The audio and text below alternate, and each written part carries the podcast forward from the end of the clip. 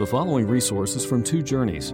Two Journeys exists to help Christians make progress in the two journeys of the Christian life the internal journey of sanctification and the external journey of gospel advancement.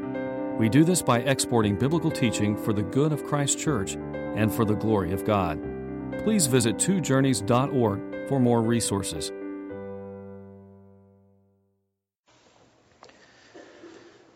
remember early in um, our marriage, Christy and I went to a marriage conference put on by um, Family Life Ministry. And uh, I remember there was a, a, slide that they put up on the, on the screen, and it stuck with me. I've, I've remembered it to this day. It's of a, a husband and wife on their wedding day. They're in their wedding outfits, and they're looking happy, and they're holding hands together. And you're seeing them through the crosshairs of a high powered rifle or an artillery gun. You're seeing a happy marriage from Satan's perspective. And it stuck with me the idea that my marriage is going to be a focal point of Satan's attack in my life. And the more I see the significance of good, solid marriages in a, in a, in a church, in a community, in a nation, and in the world, the more I realize what a priority this is for Satan. It's an incredible priority for him to damage marriages and destroy them. And therefore, it's a, a, very strong priority of a church to help marriages thrive for the glory of God.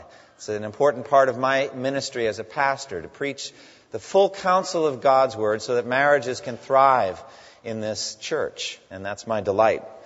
Um, today, for the second week, we're looking at the topic of marriage and divorce as Jesus teaches on these issues. And uh, we looked last week at the passage in Matthew 19, 1 through 12.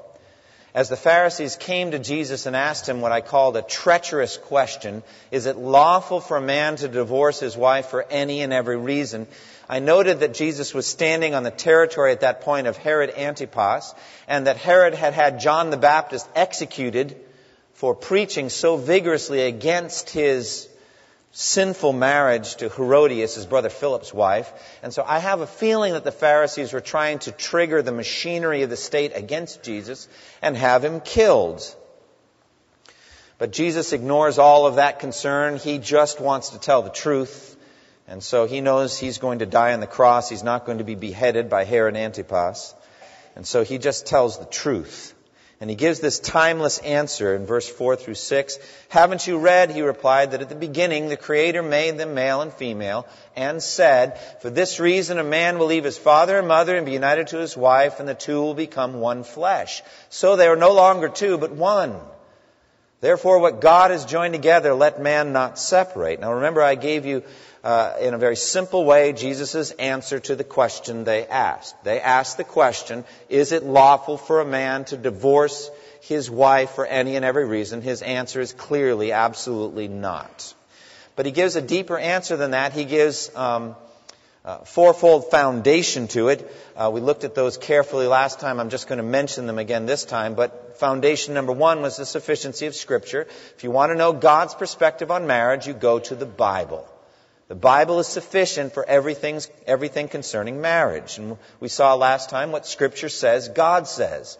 The Creator didn't just make them male and female, He made them male and female and made statements about them. He said, for this reason, a man will leave his father and mother. So you want to know uh, what marriage is about, you go to the Bible. The second foundation is God's original intention in setting marriage up. What was God intending? And Jesus says, haven't you read that at the beginning, Creator uh, made them male and female. And in verse 8, he says, Moses permitted you to divorce your wives because your hearts were hard, but it was not this way from the beginning. So we looked at what God's original intention was in marriage. And I actually didn't thoroughly unfold that. I'm not going to thoroughly unfold anything concerning marriage today. The, the topics are so deep uh, that you're going to be left with more that could be said, more scriptures we could go through, more questions you would have. But we did talk about that. And so God's purposes are multifaceted in marriage, not just procreation, having godly children, but also, I think, sanctification, as we'll discuss later, and other uh, purposes as well, including Great Commission work to the ends of the earth. But God has a purpose. Foundation number three is God's personal activity or action in marriage. Therefore, what God has joined together, let man not separate. We saw from the beginning in Genesis how God created uh, Eve uh, from the body of Adam and did so, it seems, at a, another location, a remote location, and brought the woman to the man. And I think that's very important because uh, that shows also, I believe, a pattern of God bringing a godly wife into the life of a, of a man. And so God then does more than that, more than just providentially bringing them together. I think very significantly and supernaturally and mystically, at the moment when the couple makes this promise to one another, when they make this pledge before God, God sees them as one. He joins them together. That's foundational to my understanding, even of second marriages and other marriages, that God joins them together. And then foundation number four, the two become one flesh. This union is deep and real. It is mystical, physical, yes, spiritual as well. For Paul says it pictures Christ and the church, Ephesians 5:32. All of that we talked about last time, and therefore Jesus' timeless answer. What God has joined together, let man not separate. So that's what we covered last time. That was the pure, simple standard of marriage that God established. But that doesn't answer all questions. There are more questions to answer. Always more questions to answer. What about this? What about that? And what about the other? And if you're in counseling or pastoral ministry, you're going to face that river of questions. It's never uh, going to end, really. But the questions in this case, two of them come right up off the, off the narrative, right out of the text. And so it says in verse 7 why then, they asked, did Moses command that a man give his wife a certificate of divorce and send her away? So this question's coming from Jesus' enemies, from the Pharisees. So they asked this question. Why did Moses command divorce? Now notice that despite the clear answer that Jesus has given with its fourfold foundation, its deeply rooted answer, they're still not satisfied and they want to press on. It's not enough. They have more questions to ask. Now, I think it's important for Christians who sit under the authority of Jesus Christ at some point to let Jesus' answer calm their hearts and end their questions. At some point, you do that.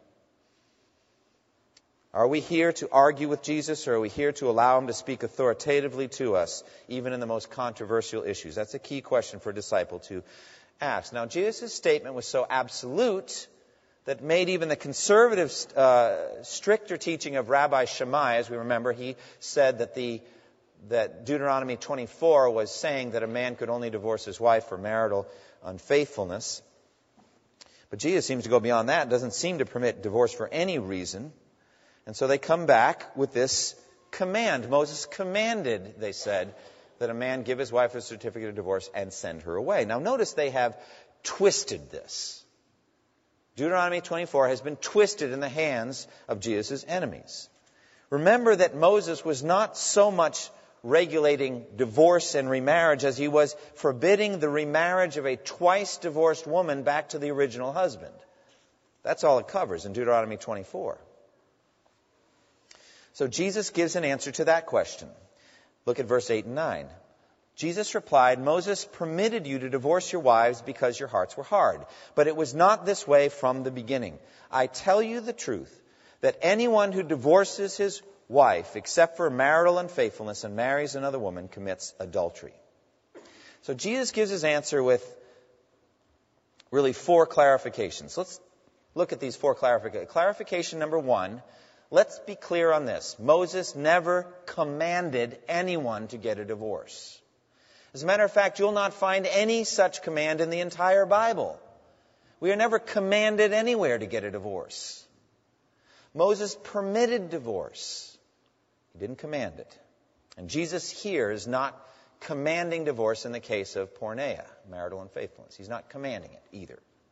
Clarification number two. Divorce is rooted in the hardness of human hearts in the hardness of heart that all sinners depict. Sin is always the root cause of divorce. Now, I'm not saying at this moment that there is no innocent party in any divorce. I'm not saying that. There are some absolutely heart wrenching cases in which a Christian husband or wife has been cruelly sinned against by some spouse and then struggles valiantly to save the marriage but ends up losing that struggle. But I say, even in that case, divorce is still rooted in someone's hardness of heart. It's the root cause of divorce. Now, what do we mean by hardness? Well, hardness means a failure to yield to God. God commands, the individual does not yield, but stiffens their neck against it. It's a matter of habitual rebellion, resisting God. That's what hardness of heart is about. And so Jesus says this permission that Moses gave for divorce was not in God's original intention. It was not this way from the beginning. Clarification number three that Jesus makes is that unlawful divorce and remarriage is adultery. It's said so again and again in Matthew 5, in Mark 10, in Luke 16, here in Matthew 19. It's not taught just one place. Jesus says if you divorce your wife for any reason other than porneia, we'll get to that in a moment, and you marry another woman, you commit adultery. So that's a very, very strong statement. Clarification number four divorce is sometimes permissible. Now, here we get into the fun things, if you want to call it fun. Um, here I break company with many godly pastors and men uh, whose ministries I respect. In doing so, I join other godly men whose ministries I respect. There's no surviving that one. When you see like two pillars in the church whose ministries you admire and respect in every other respect, and they disagree on this question, well, then you say, forget them. Lord, what do you want me to do? and you listen to their arguments, you pray, and you do your best to discern. And so I give my judgment on this text. this is what's known as the controversial exception clause in Matthew 19.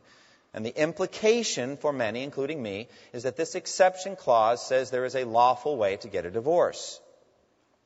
It is controversial because there is no exception given in Mark or Luke in the parallel passages in the Synoptic Gospels. Synoptic means that Jesus' life is looked at from three different perspectives Matthew, Mark, and Luke. And Matthew and Mark and Luke give different accounts of the same encounter. And so, as, a, as an exegete of the New Testament, you have to do your best to put those accounts together and understand them. And it's not always easy to do. In Mark 10, 11, and 12, Jesus gives the answer.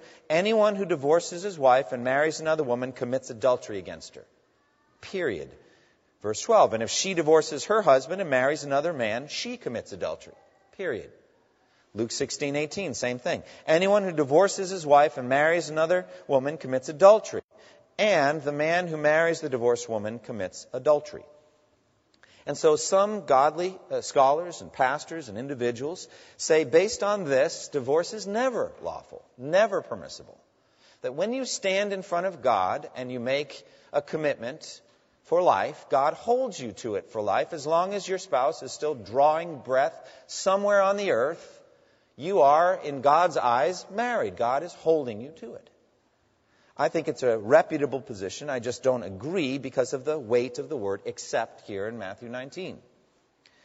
If we accept all Scripture as God breathed, we must not pit one Scripture against two.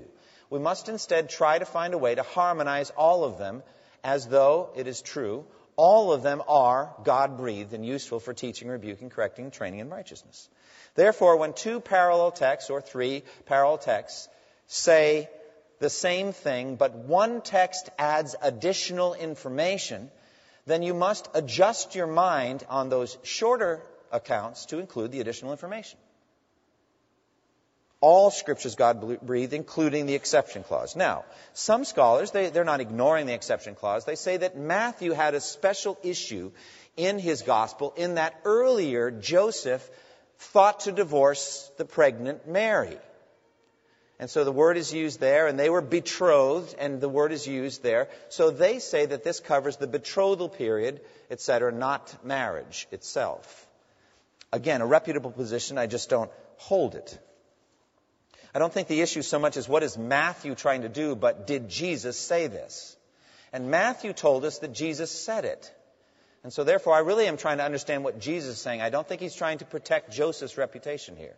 He'll leave that to the Holy Spirit and his reputation is fine. I think instead he's giving a legitimate exception. Now, there's a similar situation in other texts. Stay with me here. You don't have to turn and look there, but just listen. In Mark 8, 11 and 12, the Pharisees came and began to question Jesus. Listen to this. To test him, they asked him for a sign from heaven. He sighed deeply and said, Why does this generation ask for a miraculous sign? I tell you the truth, no sign will be given to it. Period. None. But in Matthew, it says, in Matthew 12:39, he answered, "A wicked and adulterous generation asks for a miraculous sign, but none will be given it except the sign of the prophet Jonah." Did Jesus say, except for the sign of the prophet Jonah or not? I say he did, because Matthew tells me he did. There's no controversy about this. The scholars don't go back to Mark and say he actually didn't say the exception clause. They just say that Mark shortened the account. All the accounts are shortened. You know that, don't you? John tells us that if everything were written, even the world couldn't contain all the books that would be written. All of them are shortened. That's fine. But we have to work and labor to harmonize them. So therefore, I believe there's a legitimate exception. Well, what is the exception for? Now we get on to the next challenge. It's for porneia. That's the Greek word. What does it mean? Well, the NIV uh, translates it marital unfaithfulness. Others give us sexual immorality. It covers a broad range of sexual impropriety, not just adultery, but fornication and other issues as well. Any kind of sexual unfaithfulness. Now, again, notice Jesus is not here commanding people to get a divorce in the case of porneia. He's just saying it is permissible through the exception. And I believe that since Jesus is right here in this text dealing with the question of remarriage, that in that case, remarriage is permissible. Some say he is permitting divorce, but not remarriage. I find that a bit problematic because he's discussing remarriage right here. Furthermore, John MacArthur brings up the point that in the Old Testament, uh, if somebody had been caught in this kind of sexual immorality, adultery, they would have been stoned to death, whereupon the surviving spouse would have been a widow or widower and free to remarry. So why penalize the New Testament graciousness of God in which the adulterer is allowed to live? That's his logic. I find it forceful. Later on in the New Testament, Paul will add another case, and that is the abandonment of a Christian spouse by an unbeliever who doesn't want to live with that person anymore. Again, whenever you have additional information, you don't reduce it or say something's wrong with it, but you add it to your growing understanding of God's insights.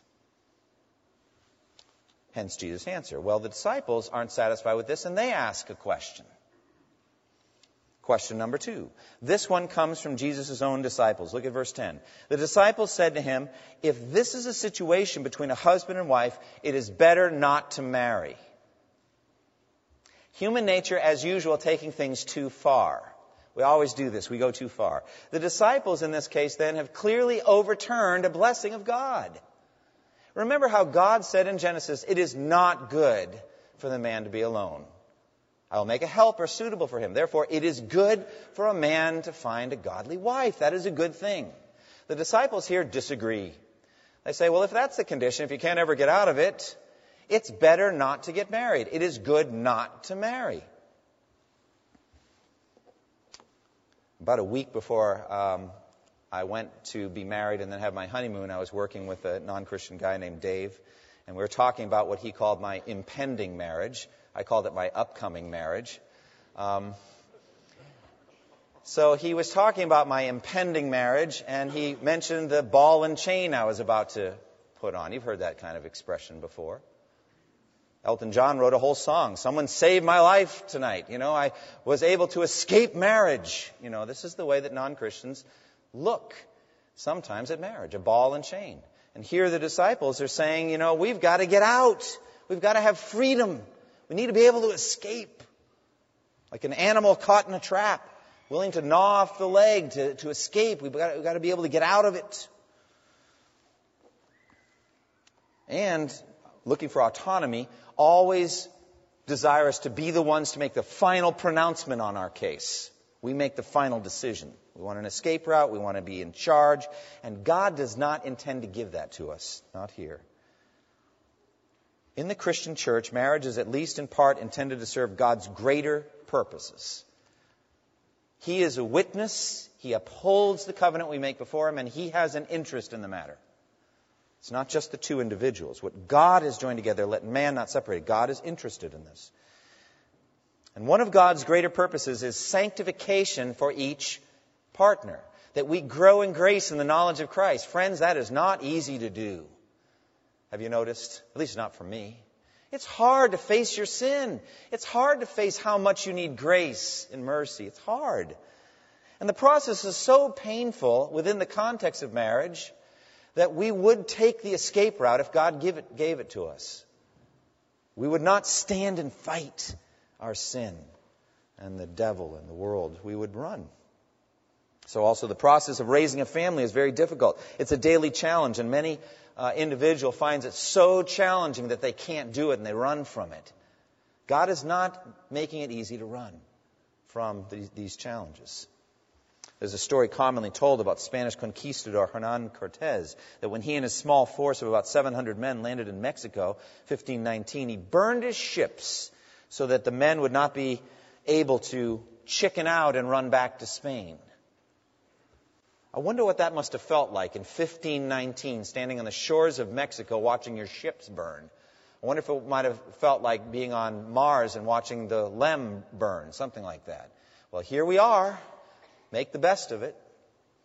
But in effect, uh, Cortez was saying, we must be victorious. We've got to wait, make our way through. And so I think to some degree, God is burning our way out. He's saying, no, there is no way out. Stand. Talk more about that later. But Jesus gives a multifaceted answer to this. Jesus was not a simple person. And these are not simple issues. And when they came and said it is better not to marry, Jesus' answer in effect is that's true sometimes. It is actually true that sometimes it's better not to marry. He doesn't simply say you're overturning the, the good gift of God. It's always good to marry. He actually says in some cases it's, it is better not to marry. Look what he says in verse 11 and 12. Not everyone can accept this word, but only those to whom it has been given. For some are eunuchs because they were born that way, others were made that way by men, and others have, NIV gives us, renounced marriage because of the kingdom of heaven. The one who can accept this should accept it. Disciples are saying it's better uh, to be single.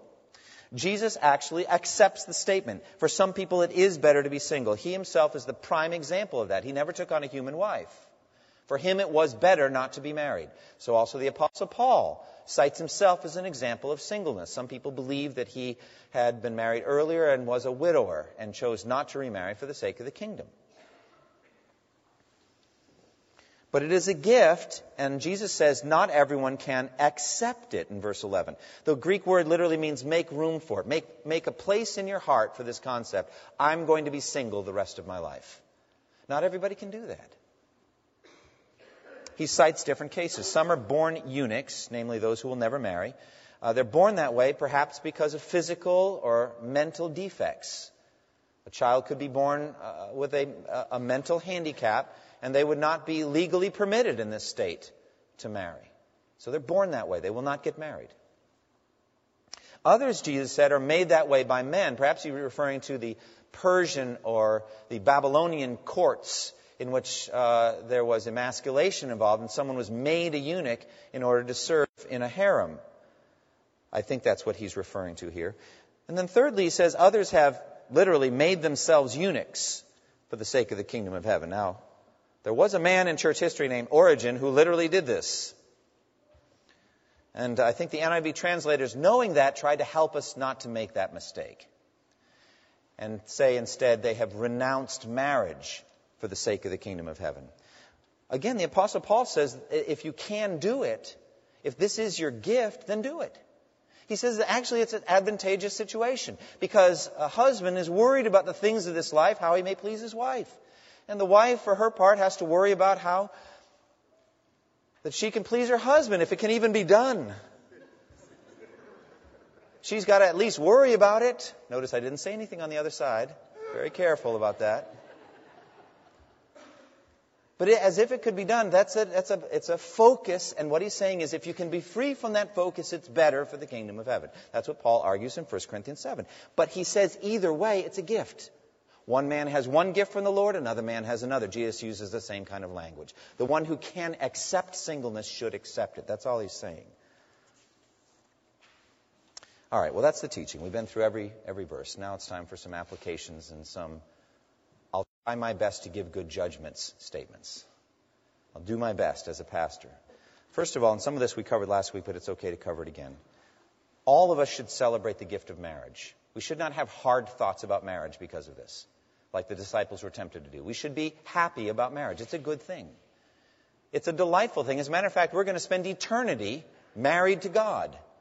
So therefore, it must be a wonderful thing if it, if it marvelously describes our eternal state with God, with, with Jesus, as part of the bride of Christ. It is Satan who wants us to think hard thoughts of marriage in many different ways. So if you're married, thank God for marriage, for the wisdom and goodness of God in bringing the two of you together. If someday you will be married, then thank God for that blessed state and look forward to it with holy expectations. More about that in a moment. But thank God for the good gift of marriage. If you're struggling and having a, a, challenging time in your marriage, still basically thank God for marriage and for your spouse. Ch- so much changes when you thank God. If you're a widow or a widower, thank God for the time that you had married and that it was a good gift of God. Secondly, glorify God in your marriage. If you are married, then make your marriage a display of the glory of God. Think of your marriage primarily as for God's glory. Just like you should think about everything in your life as primarily for God's glory. Your money, your time, your body, your gifts, all of it for God's glory. Every encounter with another person for God's glory. Whether you eat or drink, whatever you do, for God's glory. So your marriage then is for God's glory. That's why it exists. And if you're uh, married, understand that your marriage then will be a battleground. As I mentioned at the beginning of the sermon, Satan's got you in his crosshairs. He wants to make you miserable. The thief comes to steal and kill and destroy. It's Jesus that came to give you life. You might have it abundantly. He wants you to have a, an abundant marriage. So you need to keep in mind that your struggle is not against flesh and blood. As I've said before, I say again, I think married people need to understand that almost more than anyone else. No, instead, your spouse could be, should be, your greatest ally in your sanctification struggle. Struggle is not against them, it's against Satan.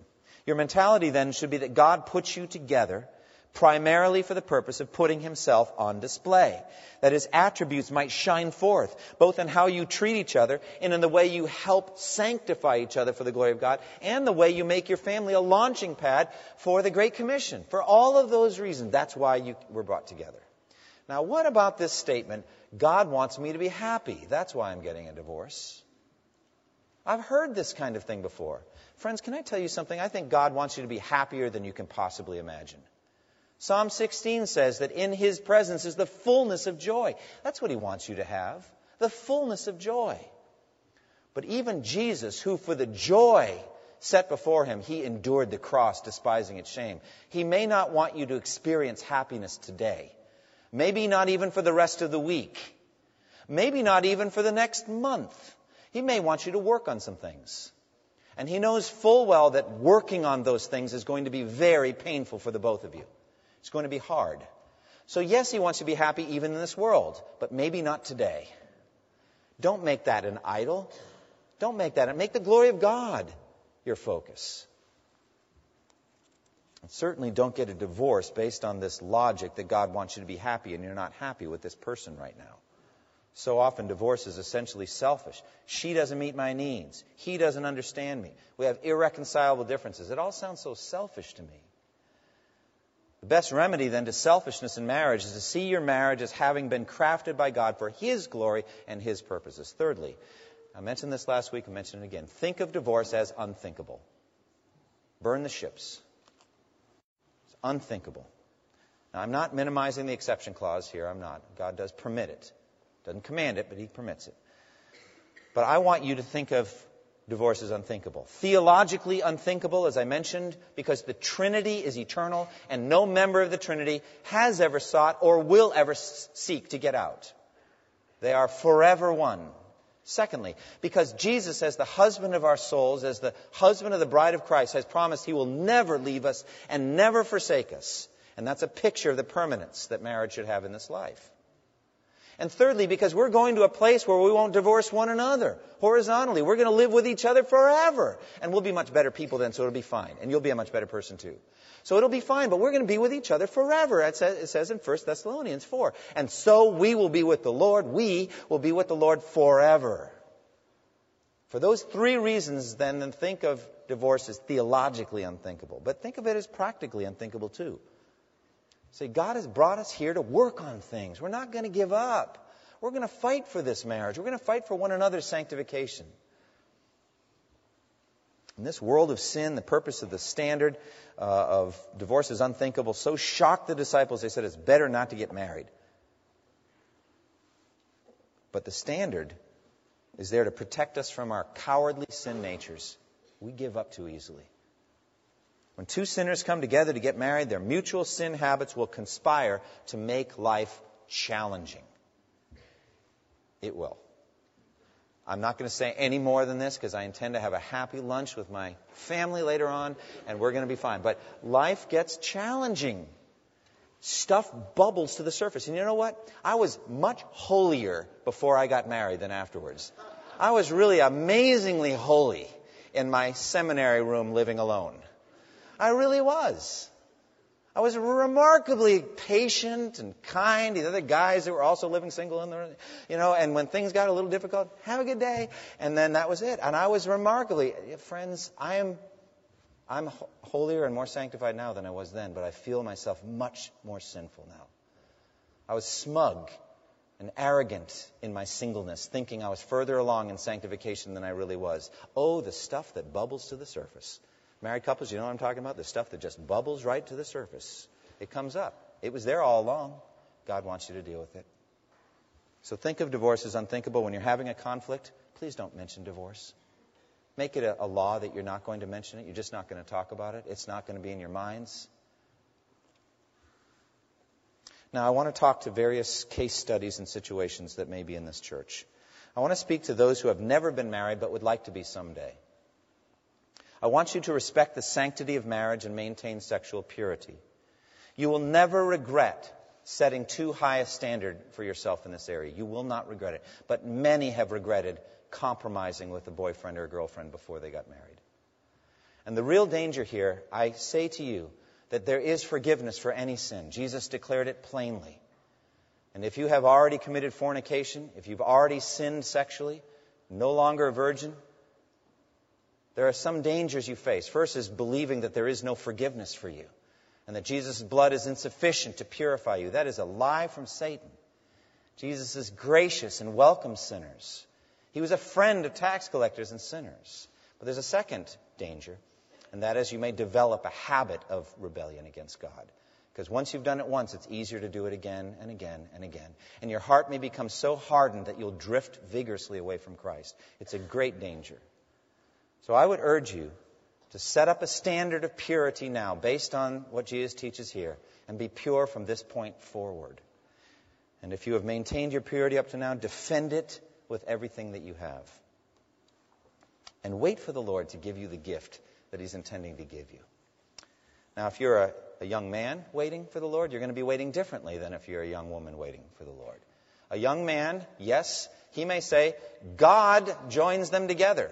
So I'll wait here, all right? Kind of like Isaac waiting for Rebecca to come on the camel, all right? Well, look, Isaac and Rebecca had a wonderful marriage and all that. Don't wait for your bride to come on a camel. It's not likely to happen. You need to go out and get her.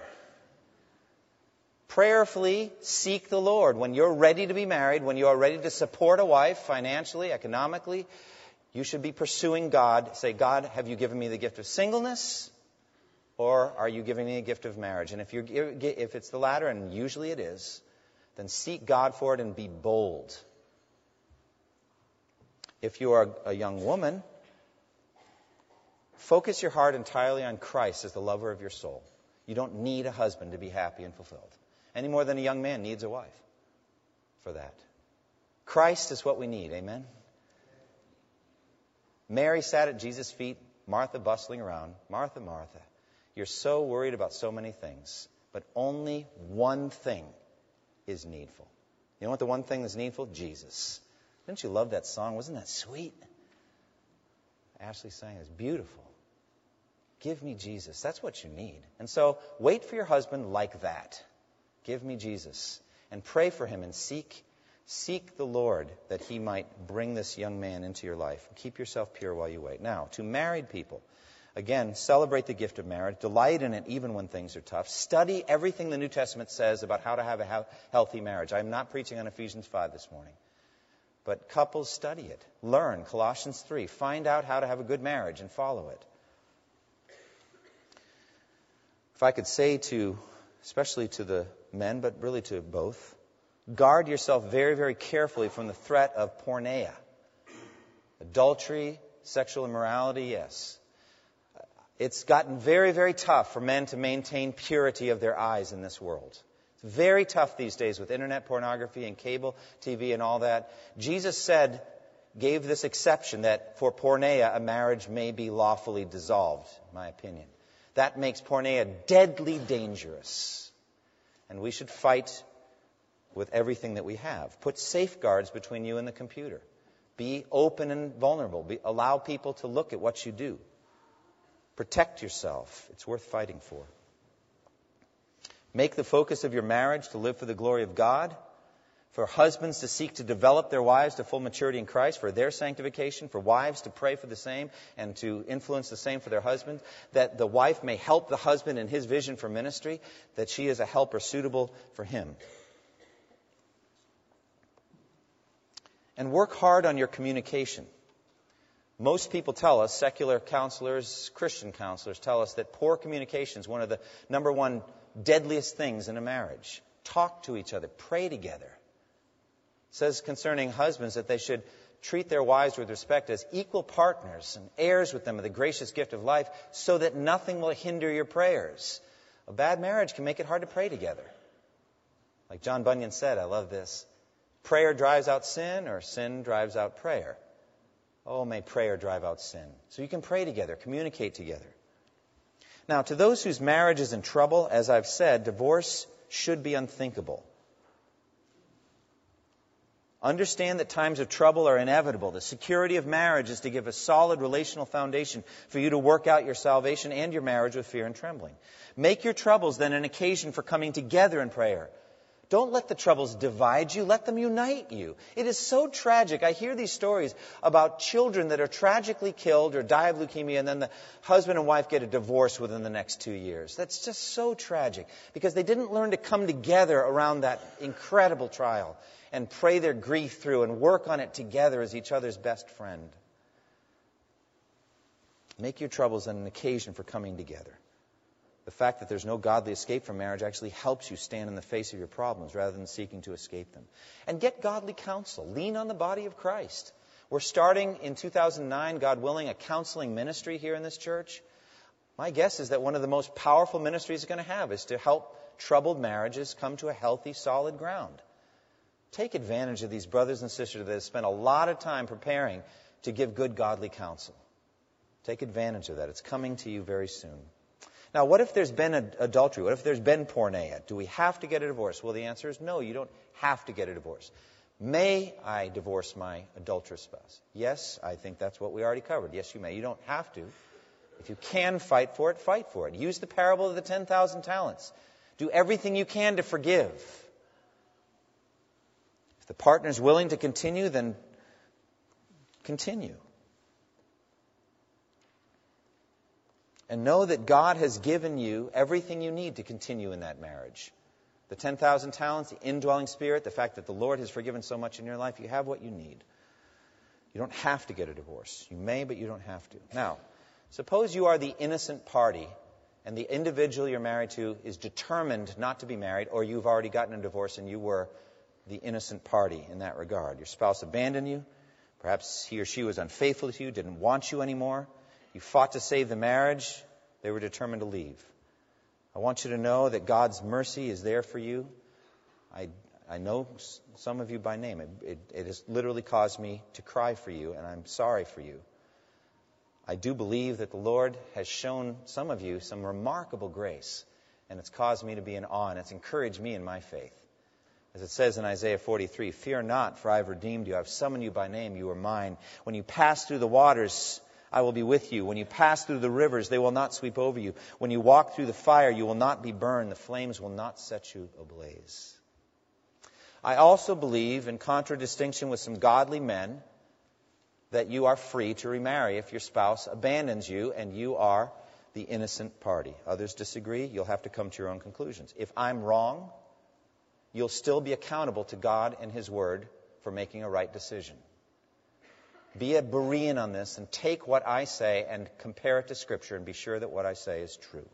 But do the same with those who would be more restrictive than I would. It's not good to be more restrictive or less restrictive than the Word of God. Amen? Let's find out what the Word of God says. And the answer's there. We didn't need a 67th book of the Bible, friends. It's here. Jesus said to the Sadducees, You're in error because you don't know the Scripture, the power of God. Let's study the Scriptures and follow it.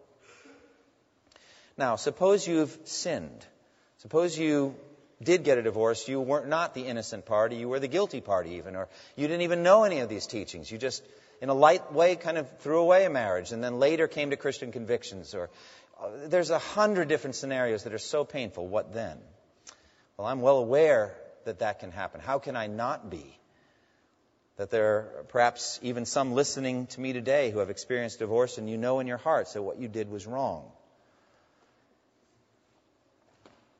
I'm here to declare to you that there is mercy and grace and forgiveness for you as there is for anyone and everyone. But there are ways to receive it. And I think we have to start with calling sin by its proper name. Jesus calls it adultery. Let's call it adultery. That's what it is. Let's not shy away from it. Jesus didn't shy away from telling us the truth. A physician doesn't misdiagnose. He says, You have cancer. This is the treatment. He's a good physician. He tells us the truth. But understand this, and this is so beautiful. I believe that God, in all of his holiness, the one who can't even look at evil and cannot tolerate wrong. He looks at a world of evil all the time. And he seems to deal with it better than some Christians. He is able to move on. Take the case of David and Bathsheba. That is not a way for a man and a woman to get together. Not at all. David, standing up on a roof, sees Bathsheba. He lusts after her. He takes her. He sleeps with her. She becomes pregnant. He tries to cover it up. It will not be covered up. He then murders Bathsheba's husband and marries her and takes her in. What a perverse way to get married. God brings him to conviction. He calls it adultery and blood guilt, gives it its proper name through Nathan. God says, You will not die, but because what you did caused Israel to show contempt, the child born will die. And David, of course, as you remember, fasted, prayed, sought the Lord, wept. The Lord took the child. There, is, there are ramifications for our sin. Do you remember what happened? David comforted his wife, Bathsheba, comforted her, and she conceived and bore a son named Solomon. And God sent word through Nathan the prophet call him Jedediah, which means beloved of the Lord. That's God moving on, friends.